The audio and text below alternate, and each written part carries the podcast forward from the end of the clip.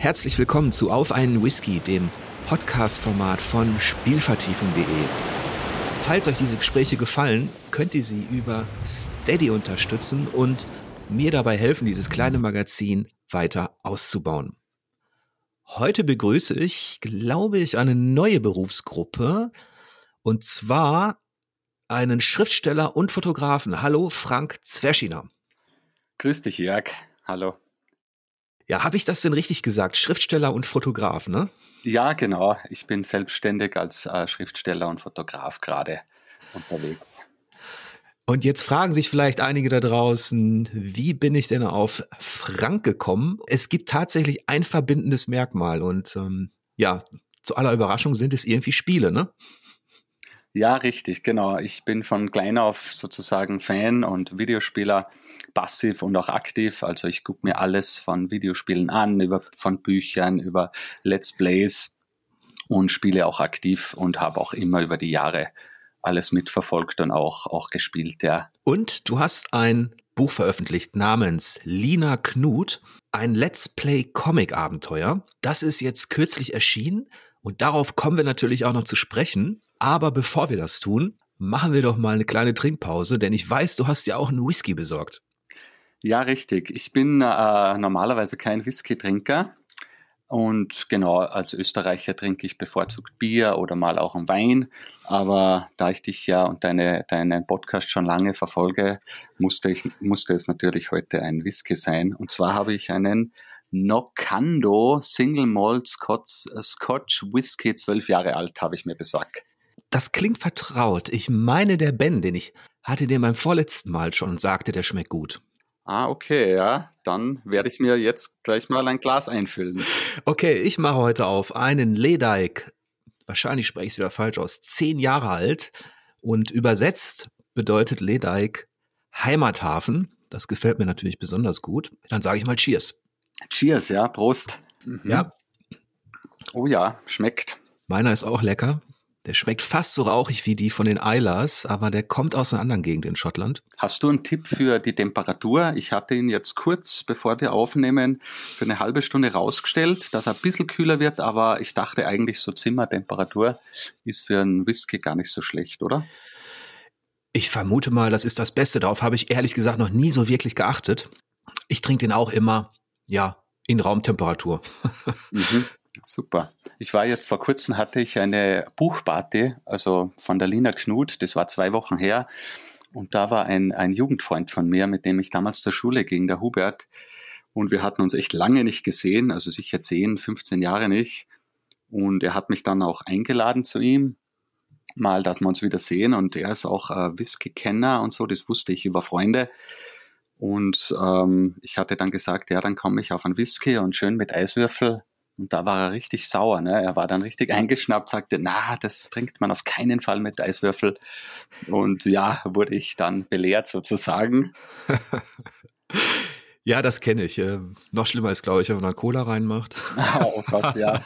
Aber ich bin da relativ, ähm, ja, ich kann es auch mit Cola trinken. Kennst du diese Dosen, die schon so vorgemixt sind, die es jetzt eigentlich überall in den Läden gibt?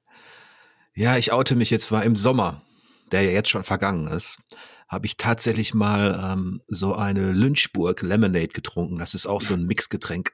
Ah, okay, ja. Ich mag die tatsächlich ganz gern mal hin und wieder. So eine genügt dann, weil die ja relativ, ähm, ja, die hauen schon rein, ne? Aber eine mag ich dann, wenn die kühl ist, dann auch ganz gerne mal, ja. Ja, die müssen, die müssen eiskalt sein tatsächlich. Ja, eiskalt, sonst kriegst du die nicht runter. Ja. Ja. Aber ansonsten sollten wir das Thema Cola und Eiswürfel verlassen, wenn wir über Whisky mhm. sprechen.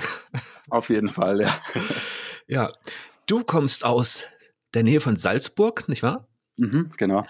Und wie bist du denn eigentlich in deiner Kindheit, deiner Jugendzeit mit Spielen in Kontakt gekommen? Also da gibt's tatsächlich ein... ein Ja, einen Moment, der für mich ausschlaggebend war. Ich erinnere mich echt ziemlich gut.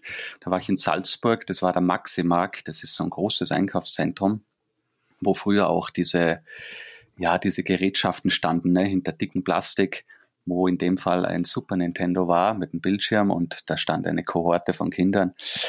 Und wir gingen da halt ähm, einkaufen mit den Eltern und da lief tatsächlich A Link to the Past, also mhm. Zelda.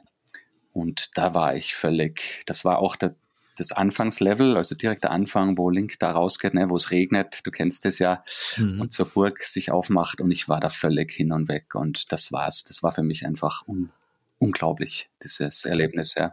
Richtiger Magic Moment dann. Ja, absolut. Das ist, das klingt immer, ne, das nimmt man oft her irgendwie für eine Einleitung, für einen Text oder was, aber in dem Fall, das ist, das war genauso und ich hatte meinen Vater dann befleht irgendwie, aber das war damals halt nicht in unserer Welt und auch zu teuer und, aber das war echt magisch, ja. Ah, das heißt, du musstest noch ein bisschen warten, bis es dann losgehen konnte bei dir? Ja, richtig, genau. Ich musste dann noch äh, ein paar Jahre warten. Hatte aber einen Cousin, den Florian, der hatte tatsächlich damals auch dann schon Nintendo und Super Nintendo und den haben wir manchmal besucht und da wurde dann auch ähm, ausgiebig äh, gezockt. Ja, damals Mega Man, Bubble Bobble, Robo ja. Warrior, das Zeug, ja, Chip and Dale, super. Ja, sehr schön. Mhm. Und dann weiß ich ja, dass du ne, noch eine andere Leidenschaft hast und das ist der Fußball. Richtig, ja. Tatsächlich hatte ich damals auch ernsthaft Fußball gespielt.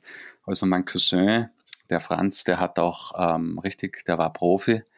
Der hat auch bei Salzburg gespielt. Das mhm. Red Bull Salzburg kennst du vielleicht. Mhm. Und vorher hieß es äh, Casino Salzburg und die waren in, der, in den neunzigern tatsächlich auch mal ziemlich äh, weit vorne und gut beim UEFA Cup. Und der hat da gespielt, auch im Nationalteam. Und der hat uns dann auch immer Fußballschuhe gegeben und Pressen. Und äh, ja, und wir wurden halt auch so erzogen, Fußball. Ich wohne direkt neben dem Fußballplatz und hatte da, mich da auch gespielt, kurz mit dem Gedanken, auch Profi zu werden. Ähm, als Junger natürlich so mit, mit neun, zehn, elf Jahren. Und ich habe echt damals jeden Tag Fußball gespielt. Also dann hast du bis zur A-Jugend ist wahrscheinlich dann. Ja, bei uns heißt es erste, also Reserve und erste nennt sich das. Ähm, da habe ich dann gar nicht mehr gespielt. Vorher habe ich es dann gelassen, weil ich mir wehgetan habe. Also ich hatte einen Skiunfall und ähm, ja, mir hat es dann auch nicht mehr getaugt zu spielen. Also dann waren andere Sachen waren dann wichtiger, Musik und das Schreiben und Computerspiele. Aber so als Kind hatte ich richtig damals schon, da war Fußball für mich das, das ein, ein und alles, ja.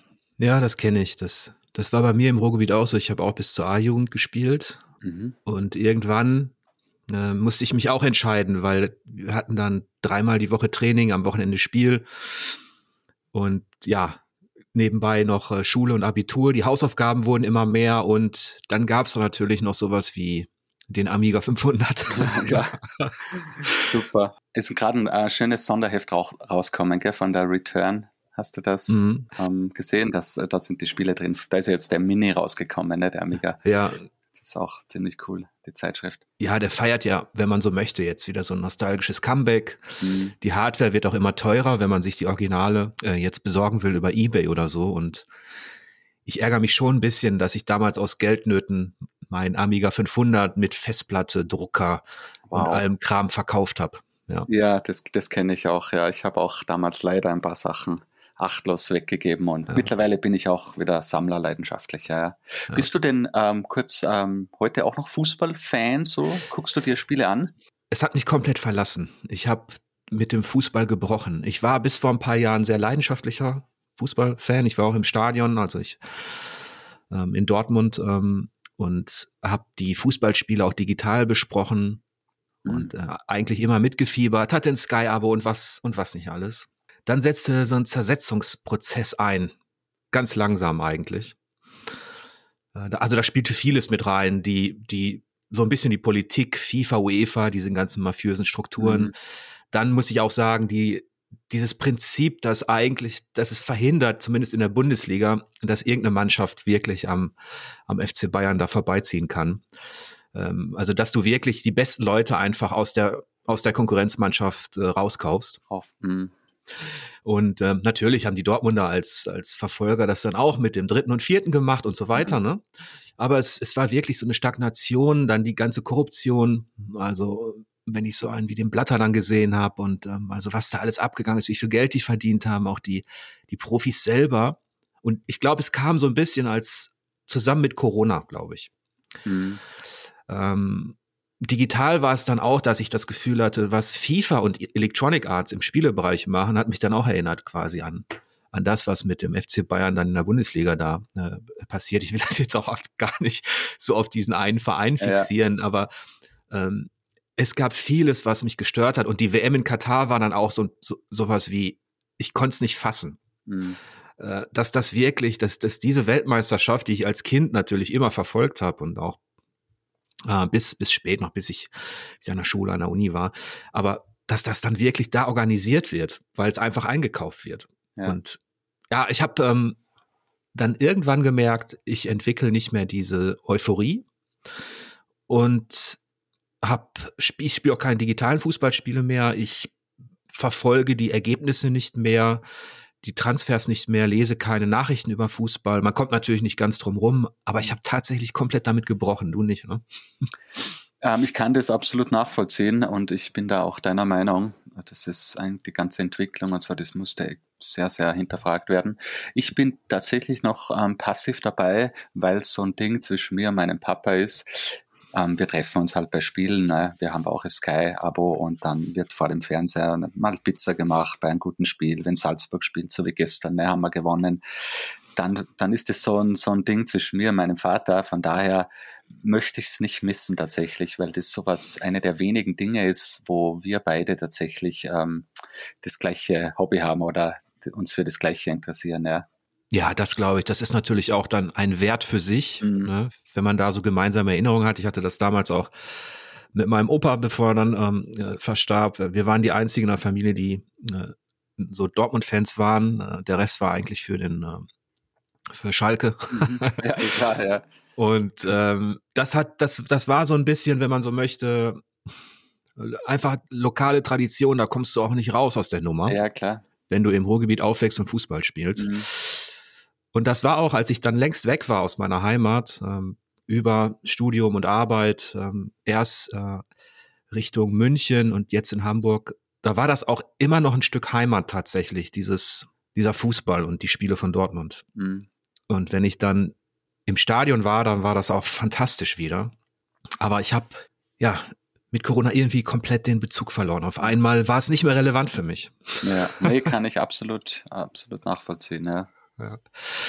Aber es gibt ja auch Dinge, die über viele Jahre begeistern, auch über Jahrzehnte. Und dazu gehören sicherlich, also bei mir werden die Spiele immer dazugehören. Und wenn ich dich jetzt richtig verstanden habe, begleitet dich das ja auch bis heute. Du zockst immer noch. Richtig, ja. Ich zocke immer noch. Und bei mir kommt das Sammeln auch noch dazu, das Recherchieren für, sei es jetzt in dem Fall für das Lina Knuth Buch oder für Berichte, die ich hin und wieder schreibe, mal für eine Zeitschrift, das ist jetzt schon ein bisschen länger her, aber für so Online-Magazine schreibe ich gern mal oder einen Kommentar. Von daher, ja, kann man schon sagen, Spiele sind schon ein elementarer Bestandteil meines Lebens, ja. Und was bist du so für ein Spielertyp? Was sind so deine Lieblingsgenres? Puh, ja, also ich bin relativ breit äh, aufgefächert. Also ich hatte, ich habe richtig Spaß an so Spielen wie ähm, Life is Strange. Da haue ich mich auch mal richtig zwei Tage, jeden Tag vier, fünf Stunden ran und lasse mich von der Story richtig ähm, verzaubern und kann da auch richtig Emotionen ähm, fühlen. Dann ähm, liebe ich so zwei D Action Plattformer, sowas wie Metroid oder Ori and the Blind Forest mhm. oder wie hieß denn das? Infernax, das ist so ein, auch so ein Pixel zwei D Gekloppe, äh, auch ein bisschen mit, ähm, wo sich dann irgendwie eine Tür auftut, ne, so Metroidvania. Mhm. Also sowas mag ich schon auch ganz gern, aber es darf auch gern mal, ich schließe auch hin und wieder mal die Wii dann wieder an und spiele mal so GoldenEye oder so, ähm, so ein Shooter sein. Also ich bin da relativ breit gefächert, ja, es, oder auch ähm, so Story-Spiele oder Action-Spiele wie Uncharted, sowas mag ich auch ganz gern. Mafia zwei finde ich großartig. Mhm. Mhm. Ja, das ist eine große Vielfalt. Also, und Sportspiele speziell nicht, ne?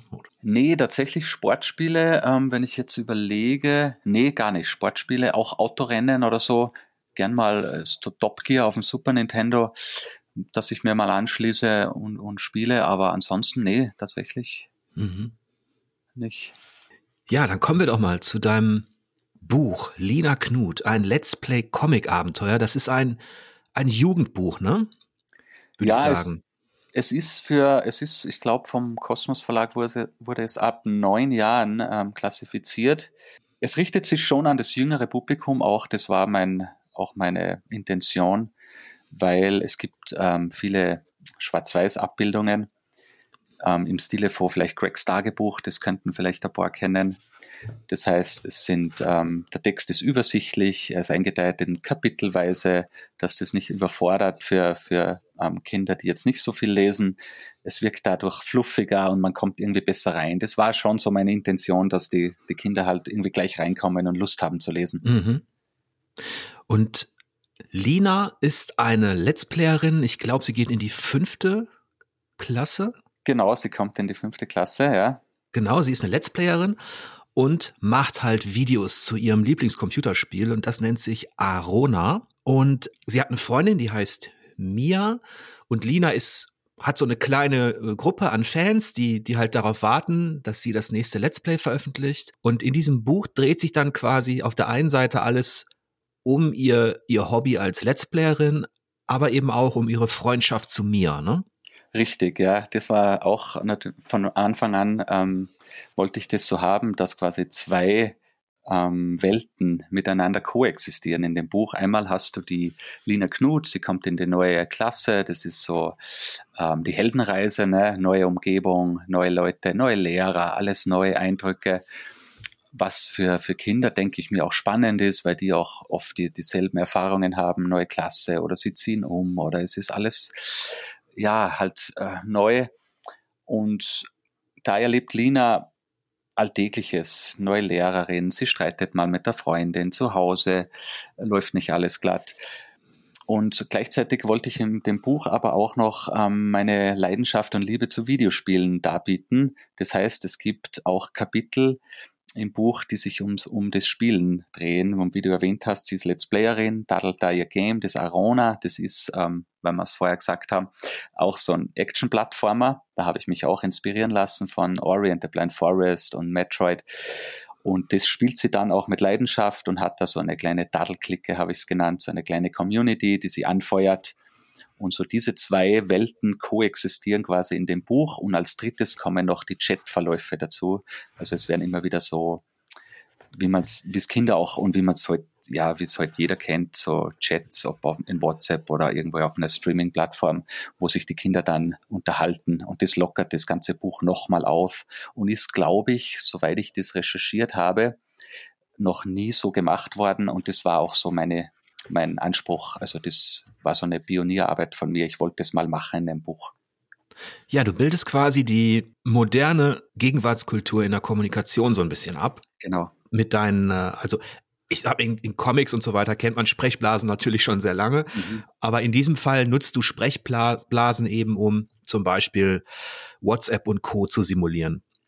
Richtig, genau. Das, ähm, ja, weil du es erwähnst, natürlich gibt es das auch in Comics und die, da wurde die, die Pfade, man, man tritt keinen Pfad als Erster aus. Ne? Man, wir, wir, wir stehen an den, äh, oder wie sagt man, wir ähm, on, the, on, the, on the head of Chiron, na, wie heißt der, der Spruch? Wir, wir alle sitzen auf den Schultern von Riesen, ne? Sorry, ja. So heißt es ja. Genau. Aber der Anspruch war halt, genau dies so zu kombinieren und auch, du hast das Buch ja auch vor dir, ich habe die, die normale Welt von Lina ist so schwarz-weiß, da hat man so kleine ähm, Bildchen drinnen, Schwarz-Weiß-Bildchen und wenn Lina dann in die wenn sie das Spiel spielt, dann switcht auch das Layout, der, also das Layout wird dann schwarz hinterlegt, die Schrift ist plötzlich weiß und es gibt auch Farbbilder drin und es wird dann aufgelockert durch diese Chatverläufe, was ich so tatsächlich noch nie gesehen habe. Ich finde, das ist eine gute Idee. Ich habe ja auch reingeschmökert und bin mir ganz ehrlich, bei Büchern ist es immer so, ich schaue mir den Titel an, dann die ersten zwei Seiten und dann, weiß ich nicht warum, muss ich immer ganz zum Schluss schauen, was da noch ist. Okay. Und da äh, war ich positiv überrascht, dass es da eine Karte gab, und zwar die Welt von Onitrea. Das ist so eine Fantasy-Welt innerhalb dieses Spiels Arona. Mhm, ne? Genau, die Welt habe ich äh, sozusagen für das Game, für das Arona erfunden. Das nennt sich Onitrea, ja. Ja, und das hat mich doch dann neugierig gemacht, wenn so Fantasy-Welten erschaffen werden, wenn es eine Karte gibt. Und da sieht man dann eben zum Beispiel den Nymwald und ähm, das Bergland von Amoroa und den Wald von Kolandrien und so weiter. Und dann gibt's auch noch eine kleine Stadtkarte, das Bäringsdorf, das ist aber ihre Echtwelt. Richtig, ne? Genau, das ist ihre Echtwelt, wo sie lebt.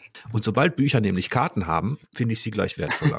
Ja, du sprichst mir aus der Seele, mir geht's exakt so. Ich liebe Karten, ich liebe Bücher, wo Karten drin sind. Ich hänge mir im Zimmer riesige Langkarten auf, einfach nur, damit ich zwischen dem Schreiben oder was ich so mache, einfach mal aufstehe und mich irgendwie wegträume oder mal gucken kann und mich vor allem inspirieren lasse, ja, von anderen Welten und was andere Autoren oder, oder Autorinnen und, und kreative Leute daraus gemacht haben. Ja, jetzt ist die Heldin, wie alt soll sie sein? Wird das, wird das erwähnt? Ja, sie ist zehn, elf Jahre, genau, elf Jahre ist. Mhm. Also noch nicht richtig im Teenageralter, nee, ne? Kurz davor, ja. Kurz davor und fängt gerade an, ihre ersten Erfahrungen da digital zu sammeln und in Abenteuern. Wie hast du denn eigentlich In, also deine Recherche, was, was das Kindsein, das Mädchensein betrifft, wie bist du da vorgegangen? Also das Buch ist tatsächlich vor so fünf Jahren, ents- also habe ich die ersten ähm, Bilder ge- gemalt und, und angefangen, das zu entwickeln, das Konzept. Und damals äh, war ich auch wie heute oft bei einer befreundeten Familie, ähm, bei sehr guten Freunden, und da gibt es die Lina, die heißt tatsächlich Lina, da habe ich mir auch den Namen dann gleich geschnappt, weil ich finde den Namen einfach, ja, super. Und da habe ich mich dann auch von Lina, von ihren Gesprächen, was sie, auf was sie Bock hat, was sie gern macht, was sie daddelt, welche Probleme es in der Schule gibt. Da habe ich mich dann schon sehr dafür interessiert und mich inspirieren lassen. Und bin tatsächlich dann damals, da ging Lina noch in die zweite oder dritte Volksschule, nennt man das bei uns, also die nach dem Kindergarten. Und da bin ich tatsächlich einen ganzen Tag mal auch in die Schule mitgegangen, so richtig mit, mit großer Schultüte. Für die Kids hatte ich dann so Obst mit und so Schokolade und habe mich dann tatsächlich dann reingesetzt, die ganzen fünf, sechs Stunden. War auch natürlich abgesprochen mit der Lehrerin in Böham und habe da einfach mal geschaut, wie Kinder reden, wie sie, wie Gruppendynamiken entstehen, wie man in der Schule heutzutage auch agiert, ne? Gibt's noch eine mhm. Tafel? Ähm, gibt es noch Federpenal, gibt es noch die normalen Schultaschen, die alten, die ich hatte, oder gibt es noch das Ritual, dass man aufzeigt und, und dann Fragen stellt, oder wie viele Lehrer und Lehrerinnen sind in der Klasse und so. Und da habe ich dann schon einiges gelernt, das sich dann verändert hat, als ich jung war, vor dreißig Jahren, fünfunddreißig, ja. Ja, diese Let's Plays sind ja auch noch ein recht junges Phänomen. Mhm. Wenn man es jetzt mal so historisch betrachtet, also so zweitausendsechs, zweitausendsieben startete das ja mit den Übertragungen, damals noch eine Nische, und letztlich ist es ja explodiert und hat auch einen enormen Einfluss auf die Gegenwart, die Kultur der, der Kinder und der Jugendlichen. Und YouTube ist natürlich der Kanal, der das alles dominiert. Und erwähnst du das eigentlich auch in deinem Buch, die Anbieter, oder ist das alles anonymisiert? Mhm, eine interessante Frage.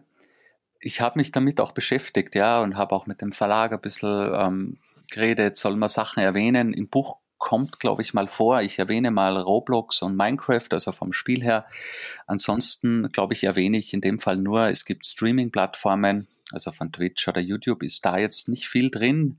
Ich glaube, einmal sagt der Mitschüler, dass er gern YouTuber werden würde, aber ansonsten habe ich tatsächlich fürs äh, Buch eine eigene Plattform erfunden, der nennt sich Dig- Digital Games Carpet, hatte ich den genannt, und das war mir auch wichtig. Ich habe den dann so gestaltet, dass der kuratiert wird von Erwachsenen. Da gibt es auch ähm, gewisse Zeiten, wo Kinder nur spielen können, und da ist immer ein Moderator dabei, ein Erwachsener, der dann schaut, dass das alles äh, nix, nicht toxisch wird. Und das war mal irgendwie ein Anliegen. Ich hatte in der Zeit gerade viel so Podcasts gehört und über toxisches ähm, Verhalten und dass oft äh, nicht so cool zugeht, so auf Twitch oder irgendwo anders. Und das war mir dann wichtig, dass ich das da irgendwie einbaue, und und dann dadurch habe ich auch vermieden, dass ich dann irgendwie explizit ähm, Streaming-Plattformen nennen muss und die dann hernehme. Ja. Diese Let's Plays sind ja ein Phänomen. Ich habe ja schon erwähnt, dass es sehr stark beeinflusst, dass es faszinierend ist. Und in meiner Jugend gab es das natürlich nicht und in deiner nee. auch nicht, glaube ich.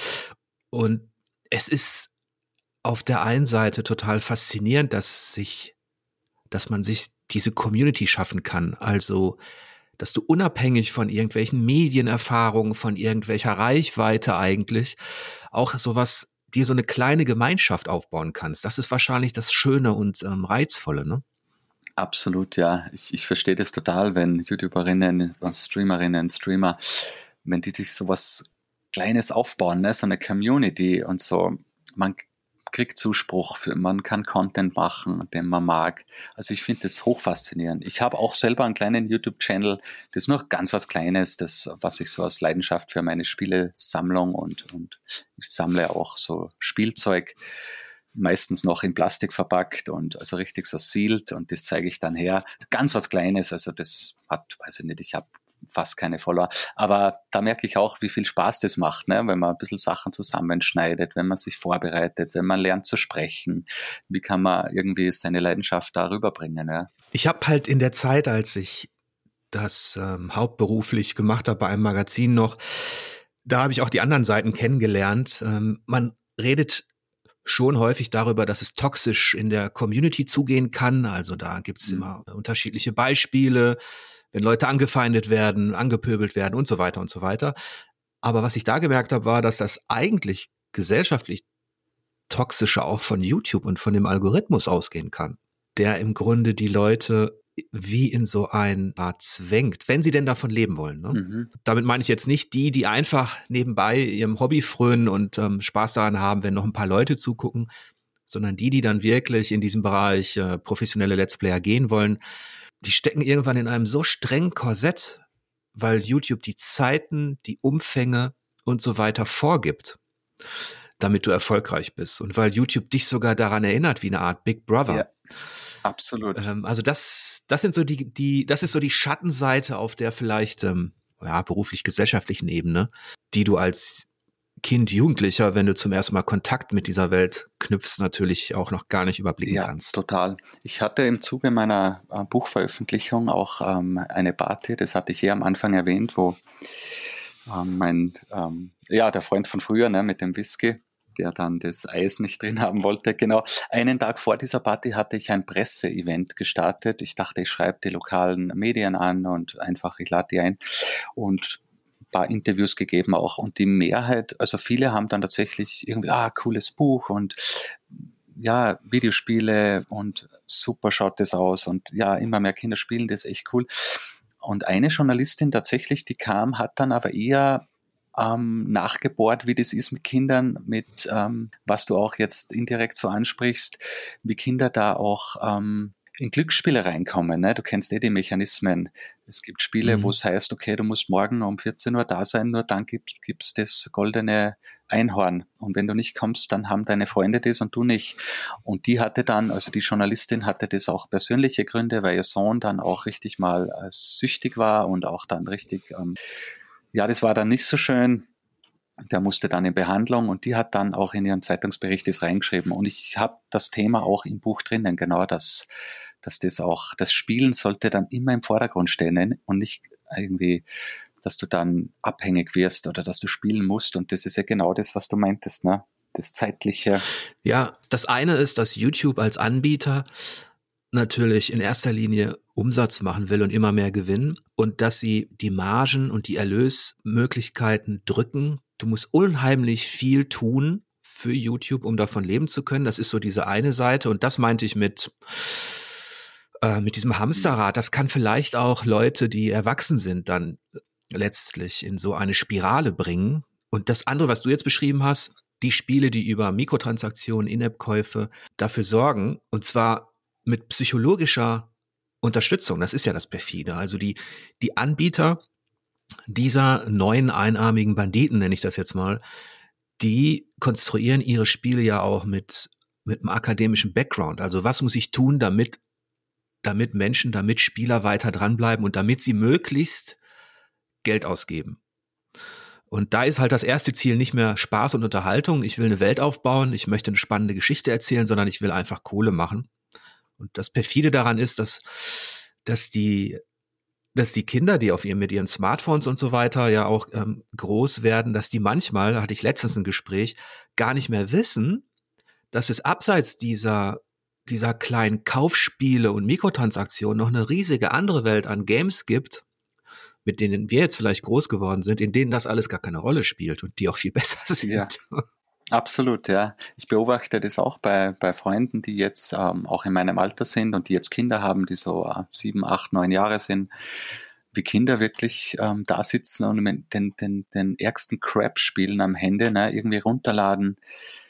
Und da, da geht's, da geht's nur um, ja, ich brauche ein neues Kleid, ich brauche ein neues Auto, ich, das habe ich nicht freigeschalten. Ich war letztens bei einer Freundin und äh, der Sohn hat mir ganz stolz erzählt, der hat jetzt dieses neue Spiel, ähm, Brawl, Valhalla Brawler oder Brawl Stars oder wie das hieß, und er hat mir keine Sekunde von dem Spiel gezeigt, sondern nur diese, dieses Fenster, wo, wo die ganzen ähm, Kämpfer drin sind, die er noch nicht freigeschaltet hat. Und er hat mir erzählt, schau, hier muss ich noch die und das, da brauche ich noch fünf Euro, dann kann ich den freischalten. Und das Spiel Ach, war völlig Schande. nebensächlich. Das war echt, äh, ich ja. war geschockt, ja, tatsächlich. Wahrscheinlich hat jede Generation, das ist eine neue Art von, von, von Spiel, was, was einflussreich ist. Jetzt kann man sagen, meine Güte, wenn wir damals mit leuchtenden Augen in die Spielhalle gegangen sind, dann stand da drauf, eine Mark oder fünf Mark reinschmeißen, und man hat so viel reingeschmissen, wie, wie man hatte. Ja, ähm, und die Spiele waren sehr kurz, also was regt ihr euch auf? Ähm, ihr hattet es doch klar. auch. Ähm,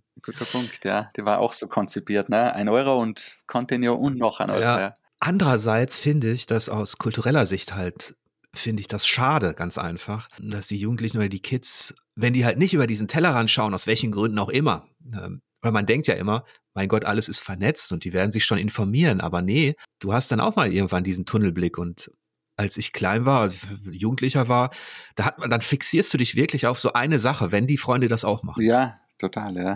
Ich, ich, ich versuche, wenn Lina jetzt, die ist jetzt elf Jahre alt, wenn die manchmal dann zu mir kommt oder wenn ich mal aufpasse, ne, wenn die Eltern irgendwo aus sind, dann versuche ich dann schon immer eine gewisse Wertigkeit reinzubringen. Dann wird dann halt auf der P S vier gezockt und dann spielt man halt sowas wie ähm, Little Nightmares. Kennst du das? Das ist so ein, mhm. ja, so ein düsterer Rätsel auch. Ähm, das kann man auch dann zusammen überlegen, so die, die Rätsel. Und das macht dir dann schon extrem Spaß, ne? Und da versuche ich dann ihr zu zeigen, dass es halt ab, abseits von, von Roblox, Roblox und, und den ganzen Crap-Spielen halt schon echt gutes Zeug gibt. Ja?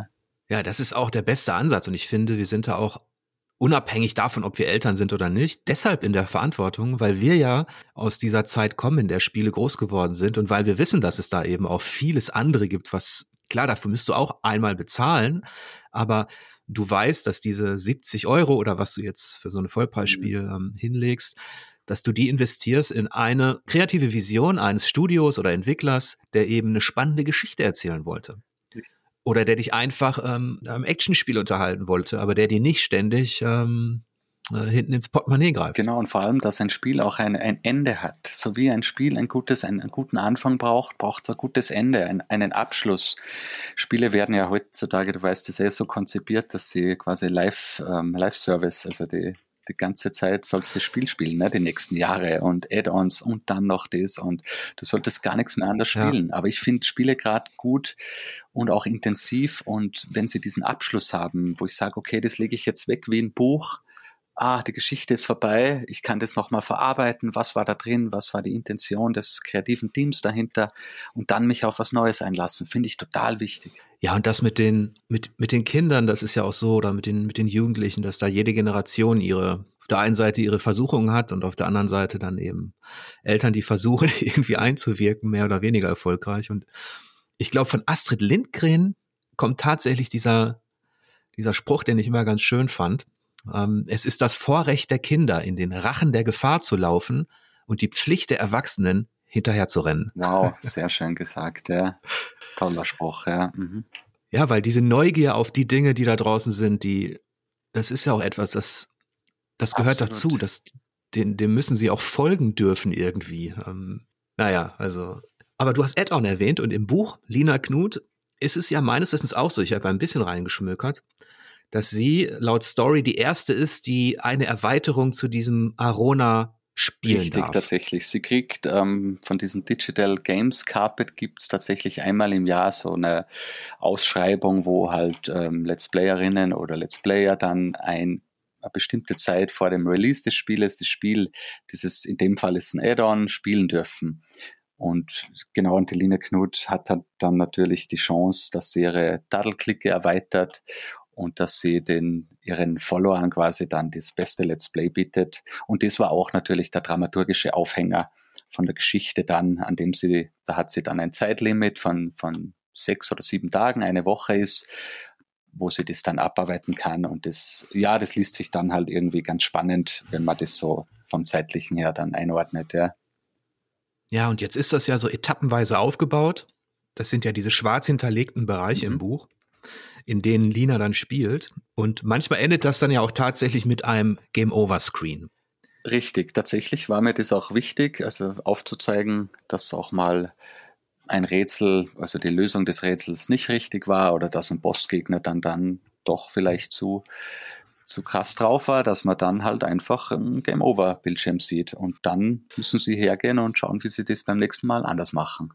Ja, und was mir gefallen hat, was ich ganz sympathisch fand, war dann, dass es darauf auch noch Reaktionen gibt. Also wenn Lina dann stirbt bei ihrem Let's Play, dann sagen zum Beispiel die ihre Freunde im Chatverlauf, sagen dann nein oder Arona ist verdurstet oder es gibt irgendwie einen traurigen Smiley oder wo bleibst du, wann spielst du weiter? Und dann ist das Kapitel vorbei und manchmal sagt Lina dann, dass sie direkt morgen früh an der Stelle weitermacht. Ja, richtig. Das musste ich tatsächlich ein bisschen verteidigen oder durchsetzen beim Verlag. Also die Zusammenarbeit war super und es ist alles genauso im Buch, wie ich es wollte. Aber manchmal kam es, ah, muss das jetzt noch diese, dieser Satz oder diese Kommunikation drin sein? Und ich habe die wirklich als wichtig erachtet, dass halt nachher noch weitergeht. Ne? Wenn man Game Over ist, dann unterhält man sich noch weiter. Das war immer total wichtig. Das finde ich gut, dass du dich da durchgesetzt hast. Denn das sorgt auch für einen Übergang und auch für ähm, Situationen, an die man sich erinnert. Denn ähm, mit Game Over ist ja auch nicht Schluss. Man schnackt, ich, ich erinnere mich an so viele Sitzungen, ich, ich habe jetzt keine Let's Plays gemacht, aber eben mit Leuten zusammen gespielt, dass man nach dem Game Over dann auch erstmal diskutierte. Ja, total, ja. Das ist erst der Anfang von was komplett Neuem, ne? Wo man dann neue ja. Lösungsansätze ähm, durchkaut und gemeinsam überlegt oder man schaut, ah, wie könnte der Boss noch zu bezwingen sein? Und ich denke mir, Leserinnen, Leser, die könnten, also Kinder, die das lesen, könnten das auch, also die, die finden sich da wieder einfach, ja. Jetzt beschreibst du dein Spieldesign ja relativ konkret. Du hast zwar gesagt, Ori ist dein Vorbild und so, ähm, aber, und Metroidvania, so ist es auch aufgebaut, aber du gehst da schon ins Detail. Es gibt Items, ein Inventar, es, äh, Rätsel werden beschrieben, die Action wird beschrieben. Und da hat man dann tatsächlich schon, wenn man diese Spiele auch kennt, sofort ein Bild vor Augen. Hattest du mal Ideen, tatsächlich ein Spiel zu machen? Ja, tatsächlich hatte ich das. Das war ganz oben auf meiner Agenda. Ich hatte mal ein Jahr bei Ubisoft in Berlin gearbeitet als Hausmeister. Und tatsächlich bin ich ja auch äh, gelernter Elektriker und habe das auch lange gemacht, Elektrik und dann Hausmeister und habe in Berlin auch fünf Jahre als Hausmeister gearbeitet. Genau, und dann ähm, kam ich äh, zu Ubisoft, hat dann Hausmeister gesucht, beziehungsweise eine Freundin von mir hat mich dort empfohlen. Und da konnte ich natürlich auch so ein bisschen ähm, ähm, ins Making-of reinschnuppern. Ne? Da war gerade Corona-Zeit zwar, aber es waren immer ein paar Leute dort und da konnte ich mal gucken, wie das so läuft, Spieleentwicklung. Und da habe ich dann tatsächlich auch, ähm, da war gerade die, die Hochphase von Lina Knuth, mit dem ganzen Konzept hatte ich alles schon und da, da musste ich dann nur noch quasi den Pitch machen, habe Verlag gesucht und wie ich das ganze Franchise ausbaue und ja, ich hatte echt nach den Sternen gezielt sozusagen und habe dann einen, einen Pitch vorbereitet und dann auch Konzeptzeichnungen gemacht und mit Leuten mich unterhalten und und habe dann halt bei Ubisoft Ubisoft auch das gepitcht dann, ja, und wollte, dass das so ein zwei D-Plattformer dann wird. Ubisoft hatte ja mal so ein Child of Light hieß das, das ging vielleicht ein bisschen in die Richtung. Und ja, ich, ich dachte, ich gehe all in one und habe dann direkt auch beim Obersten, beim C E O dann auch diesen Pitch hingeschickt mit einer riesigen Vorbereitung, alles ins Französische übersetzt, der Yves Guillemone, der ist ja Franzose. Und es kam am Ende nichts raus und ich bin auch äh, nicht blauäugig, also ich weiß auch, was da dahinter steckt, ne? Was für ein Millionenbudget man da braucht oder echt viel Leute, die an einen Strang ziehen und, aber ich dachte, ich versuch's und ich hatte das echt schon im Kopf und es, es wird sich anbieten tatsächlich, ja. Das heißt, du hast gar kein Feedback bekommen von Ubisoft? Ich habe von den Mitarbeitern, also von meinen direkten Vorgesetzten und auch von anderen Abteilungen bei Blue Byte und so, hatte ich tatsächlich Feedback und die fanden das super, das Konzept und auch eher jetzt vom Buch jetzt her noch nicht so wirklich die, die Einzelheiten von, vom Game. Mhm. Aber ich wurde sehr unterstützt und wir haben gemeinsam dann diesen riesigen Pitch geschrieben, also echt übersetzt ins Englische und ins Französische und ein Video gemacht, wo ich das nochmal erkläre mit diesen Doodle-Videos, kennst du die, wo, wo das ganz einfach dann erklärt wird und wie sich das anbieten würde, gerade jetzt, dass man so ein, so ein Franchise aufzieht, ne, Buch, Hörspiel, Videospiel und dann vielleicht noch Karten hatte ich die Idee, so Pokémon-Sammelkarten hatte ich alles gezeichnet und ich hatte da so eine Riesenwelt, wie man es halt so macht, ne, wenn man sich so reinsteigert mhm. in eine Idee. Am Ende kam von ganz oben dann nichts mehr, aber es ist, ja, das liegt vielleicht in der Natur der Sache, dass man da, das, ja, das kam vielleicht gar nicht an oder er hat es gar nicht gesehen, also. Aber dieses Konzept, dieses Spieldesign, das war dann auch ein Metroidvania. Genau, das war dann. War das dann quasi eine Vorlage für das, was man jetzt auch in Lina Knuth ja, findet? Ja, richtig, genau. Also die, es gibt auch ah, in ja. Lina Knuth auch so, so Gameplay-Szenen, ne, die man sieht, wo auch so das mhm. Hub und so drauf ist und die Energieleiste. Und so sollte das tatsächlich dann aussehen. Ja. Okay, jetzt, jetzt verstehe ich auch. Jetzt schließt sich da ein Kreis, denn das wäre die nächste Frage gewesen, ähm, ob die einfach, wenn man so möchte, aus dem Nichts gelayoutet wurden, diese Szenen, oder ob die, ob die auf einem Fundament beruhen. Also hast du quasi irgendwo noch in der Schublade eine, einen Prototyp? Ja, genau, den habe ich. Ich habe Rätsel überlegt, ich habe ähm, Bewegungsabläufe auch schon designen lassen von, von Grafikern und Animationen. Alles im Anfangsstadium, aber ich hatte da einfach, ich hatte damals viel Zeit, ich war da nur halbtags und habe mich halt dann nur auf das konzentriert. Ja. Jetzt bin ich ja tatsächlich aktuell bei der Game City in Hamburg. Einer der Berater von jungen Teams, ähm, die meist von der Uni kommen, von einer, ähm, also die Studienprojekte haben im Bereich Spieldesign, die stellen dort ihre Spiele vor, die vielleicht gefördert werden. Das gibt es in jedem Bundesland und da schaue ich mir genau diese Prototypen gerade an. Ah ja, super gut, ja. Also von daher überlege ich gerade, ob wir uns das nicht nochmal zusammen anschauen. Ja, Jörg, Wahnsinn, auf jeden Fall. Die, also das alles rundherum ist im Prinzip, habe ich in Unterlagen da, beziehungsweise schon kleine Videos gemacht und äh, ja, es wäre super natürlich. Ja. Das macht mich natürlich jetzt ein bisschen neugierig, ähm, dass da wirklich ein Fundament da ist, ein Spieldesign-Fundament, weil viele Szenen innerhalb des Buches lesen sich nämlich genau so. Ähm, Als, als wäre da eben ein, ein digitales Vorbild. Ja, richtig. Ja. Ich komme, ich muss dazu sagen, ich habe jetzt keine, also ich kann nicht coden. Ich bin, ich war immer Konsolenspieler. Ich habe da überhaupt, überhaupt keine Einblicke, dass ich das selbst irgendwie programmiere.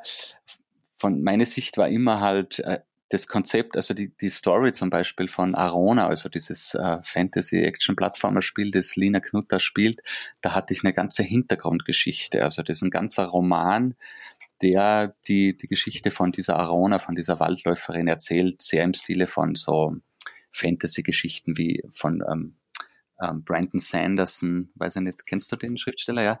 Und mhm. natürlich auch Tolkien und das, ich wollte also wirklich das auf dem Fundament aufbauen und ich habe auch das gerade vor mir in meiner Mappe drin, da hatte ich ganze Rätsel ähm, aufgezeichnet schon, wie die im, im Spiel dann sein könnten. Also ich habe da echt schon viel reingesteckt und wer weiß, vielleicht irgendwann, ja, tatsächlich könnte es was, was werden noch in einem anderen Format, ja. Auf jeden Fall erinnerten mich diese Screenshots innerhalb deines Buches ein wenig an ein Spiel, das ich mir gerade angeschaut habe, das auch noch nicht erschienen ist, das nennt sich The Siege and the Sandfox. Oh. Das ist auch ein Fantasy-Plattformer, der, ich sag mal, märchenhaft ähm, ausgeleuchtet ist, indem es eher um das Schleichen und Entkommen geht aus so einem labyrinthischen. Oh, das schreibe ich mir gleich auf. Das muss ich mir gleich im Anschluss dann anschauen. Klingt sehr, sehr cool. Da arbeite ich auch gerade an einem kleinen Artikel dazu. Und das geht eher Richtung stimmungsvolles Abenteuer, indem man eben ähm, mit Licht spielt und mit äh, und leise sein muss. Also kein Kampfplattformer, indem man dauernd Kombos äh, aufs Parkett legt und äh, seine Gegner metzelt, sondern eher ein, ja, erzählerischer, aber gleichzeitig auch cleverer Stealth. Man könnte sagen, es ist eine Art Schleich-Metroidvania. Ah ja, super. Das klingt echt sehr vielversprechend. Ähm, ich sag kurz noch, auf, weil ich es gerade sehe, ähm, auf Seite eins, auf Seite dreiundsiebzig sehe ich gerade, da habe ich mir tatsächlich damals auch einen Controller geschnappt und habe dann komplett das Spiel, auch die die Bewegung und welche Knöpfe wie belegt sind, aufgezeichnet. Und ich weiß noch, damals saß ich dann vom Computer und habe mir dann vorgestellt, was macht Sinn? Okay, Schultertaste drücken und dann zielen und dann ist ein Steuer. Ah, ich hab Genau, das macht alles Sinn. Also das ist genau so, wie es dann im Spiel dann tatsächlich in einem Action-Plattformer auch sein würde. In dem Fall war das dieses Ender Lilies. Ender Lilies, kennst du das? Das ist auch so ein Düster. Ja, das ist das ist das großartig. Ist ich liebe es. Ja, ich habe das auch bei bei Limited Run dann bestellt zum ersten Mal, weil ich das in so einer Special Edition wollte. Und das war dann auch in dem Fall auch dann Vorbild auch ein bisschen fürs Spiel, ja.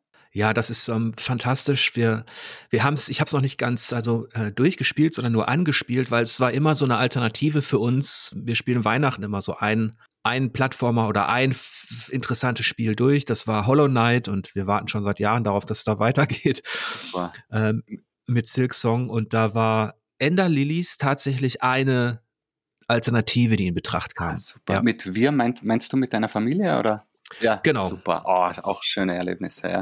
Ja, das ist so ein Ritual. Meine Töchter sind jetzt schon erwachsen, aber Weihnachten. Super. Irgendwie hat sich das so gehalten, dass, ähm, dass ich da immer noch so ein Abenteuer durchspiele über die Tage und ich, aus der Nummer komme ich auch nicht raus. Ja, musst auch nicht, ne? Schön, nee. Ja. Ein Teil deiner Story ist ja eben auch die Beziehung zu ihrer Freundin Mia. Mhm. Und jetzt ist sie ja Sie zockt alle ihre, ähm, also ihre Freunde spielen gerne. Schule ist natürlich nicht so cool, aber da muss sie auch noch hin. Und sie hat eben diese Freundin Mia. Und thematisierst du auch da auch so diesen Konflikt, also der vielleicht aufkommen kann, wenn die eigene Freundin sich nur noch mit ihrer Internet-Community beschäftigt und gar nicht mehr mit der Realwelt? Ja, klar, absolut. Ja, das war sogar der zentrale Konflikt im Buch. Das stand von Anfang an klar, dass es diesen diesen Konflikt irgendwann in der Mitte beziehungsweise nach drei Viertel geben muss, wo wo sich ihre beste Freundin dann abwendet von ihr, weil sie halt mehr Zeit ähm, online verbringt und tatsächlich in dem Fall auch dann etwas vergisst, was was Mia, ihrer besten Freundin, dann wichtig ist. Und ähm, ja, für die Heldenreise war mir das dann auch total wichtig, dass dies, dass das, der Impact dann da ist, ja, dass auch ähm, die Leserinnen dann auch sehen, okay, man kann es auch übertreiben und es gibt noch jenseits von Videospielen ganz viel, was, was wichtiger oder mindestens genauso wichtig ist, ja. Und Mia ist ja auch nicht Teil der Chat-Community. Nee, ne? Tatsächlich nicht. Gamescom. Mia ist im Buch, ähm, ihr, ihr Vater ist da, der ist eher so ein bisschen ein Abenteurer, ne? Der geht gerne im Wald auch mit den Kindern und ähm, macht, stellt Fallen oder liest Tierspuren, also so ein, so ein Waldtyp eher. Und Lina war auch von Anfang an klar, dass äh, Lina ihre Videospielleidenschaft eher alleine so auslebt. Auch ihre anderen Freunde, die Laila und der Ole, sind da auch nicht in dem Game so drinnen. Und habe ich auch so gewählt, dass irgendwie der Spannungsbogen und für, für die Heldenreise schien mir das einfach wichtig zu sein, dass sich das nicht so überlappt. Dadurch hatte ich auch so diese zwei verschiedenen Ansätze, einmal als so Linas Welt und dann dieses Videospielwelt. Und der Konflikt kam dann meiner Meinung nach umso, umso besser raus. Ja, ja, das ist ein guter Kontrast dann mhm, auch. Total, ne? Ja. Und was sind die Hobbys von Mia?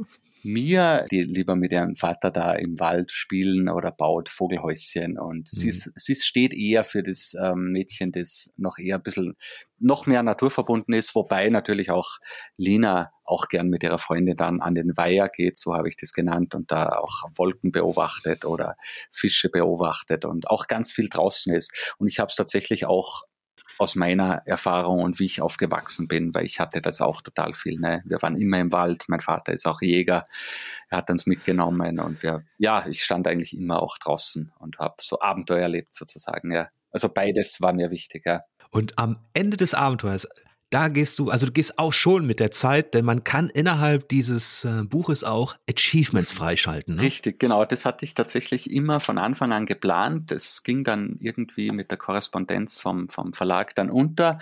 Und kurz vor Abgabe sozusagen hatte ich dann noch gesagt, ah, übrigens, also wir waren damals schon über den Seiten, es sollte eigentlich nur hundertsiebzig Seiten haben oder hundertsechzig sogar. Also es war viel zu viel, aber wir konnten nichts mehr kürzen.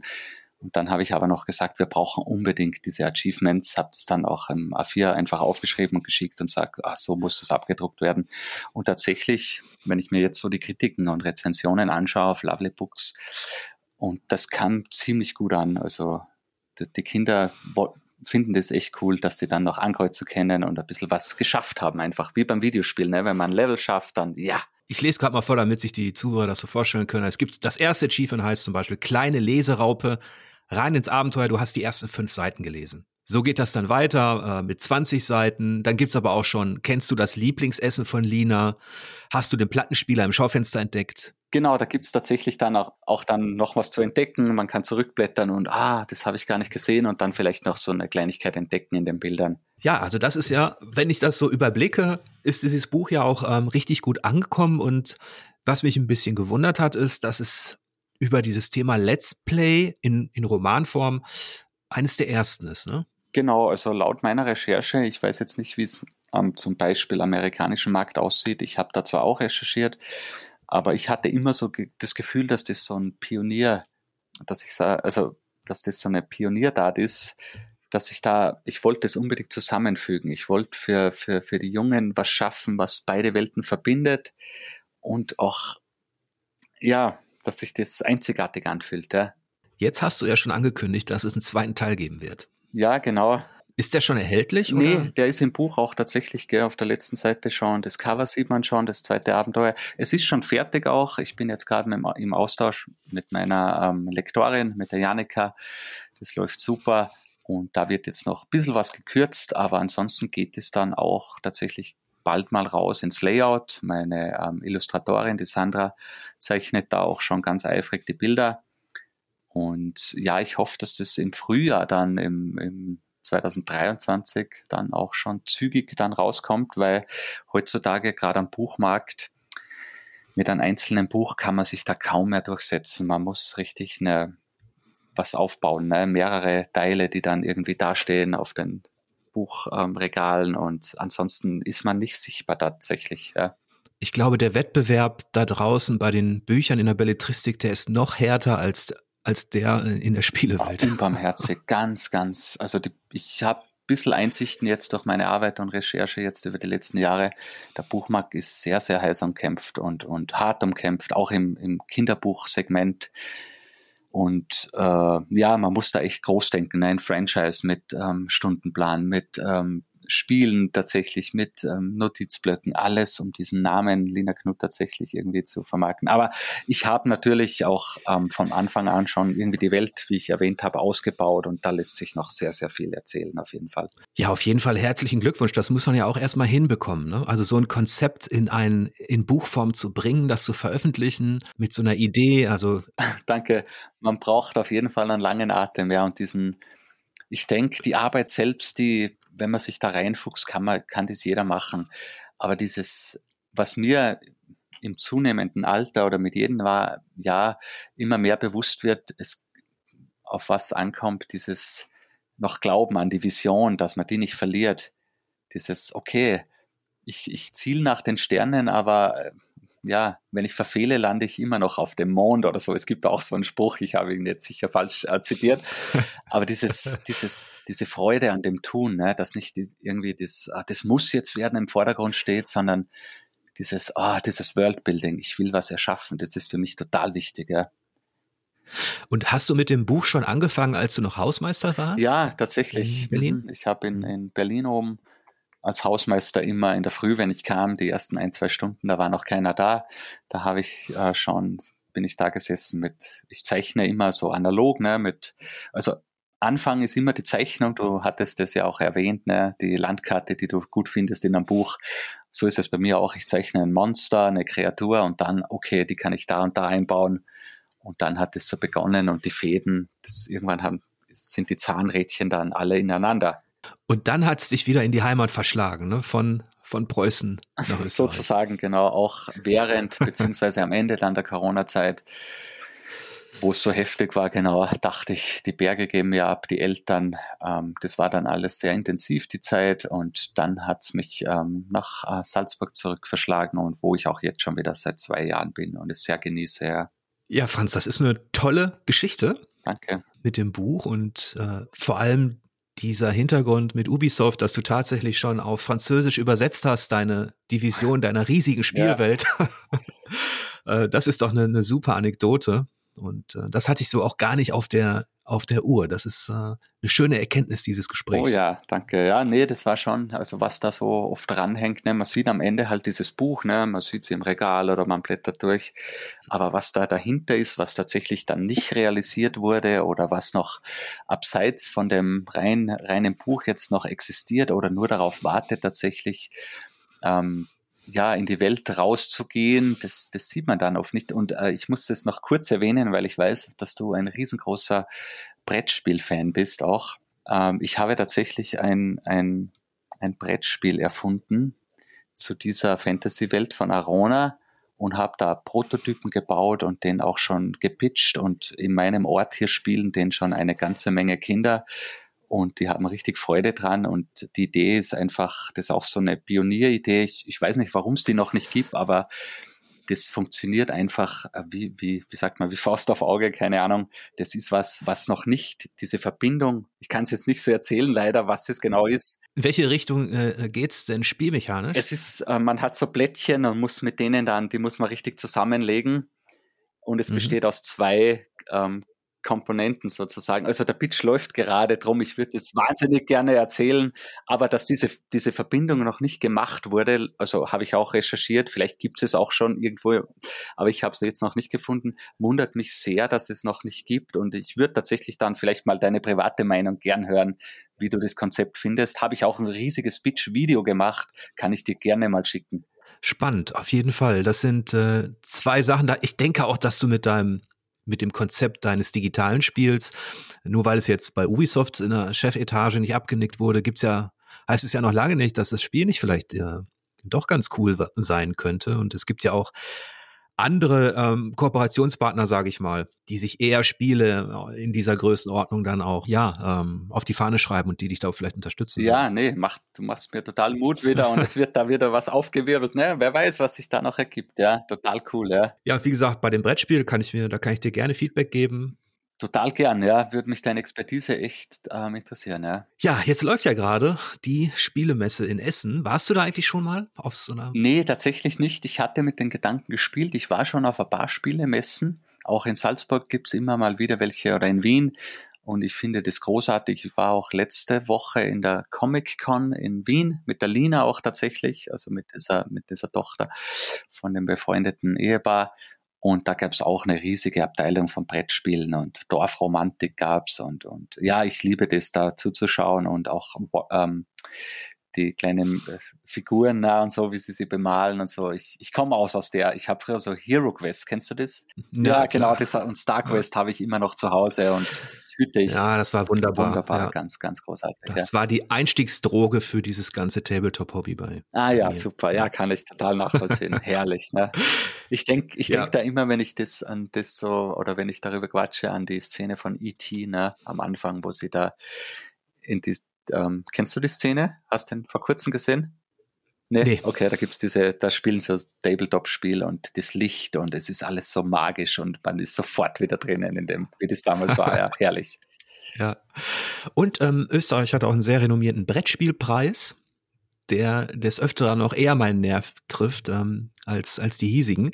Also von ah, daher. Ah, okay, wusste ich nicht. Wie heißt der? Österreichischer Spielepreis von der Wiener Spielerakademie. Ah, Wiener Spieler, okay, ja. Mhm. Da ist dieses schöne Banner, das, da steht dann drauf Spiel der Spiele. Auch ein schöner Titel, ne? Es gibt ja die schöne, ja. schöne Spiele auch, gell? So Sonderpreis, schönes Spiel, aber Spiel der Spiele finde ich gut, ja. Ja, Franz, das hat Spaß gemacht. Ja, total, echt, war super. Mal darüber zu quatschen, mache ich nicht so oft. Ne? Normalerweise liegt mein, meine Stärke eher im, im Schriftstellerischen. Aber ja, nee, total super, dass ich da bei dir hab sein können. Ja. Da haben sich doch einige Prototypen aufgetan.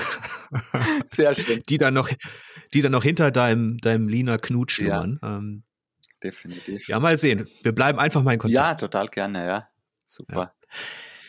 Ich hoffe, ihr hattet auch so viel Spaß mit diesem Gespräch und falls ihr mich unterstützen wollt und mehr auf einen Whisky hören möchtet, könnt ihr das über Steady machen. Das ist ein Abo-Dienst, der sitzt in Berlin und ich würde mich natürlich freuen, wenn ihr mich in diesem Bereich unterstützt, damit ich dieses kleine Magazin auch nächstes Jahr noch anbieten kann.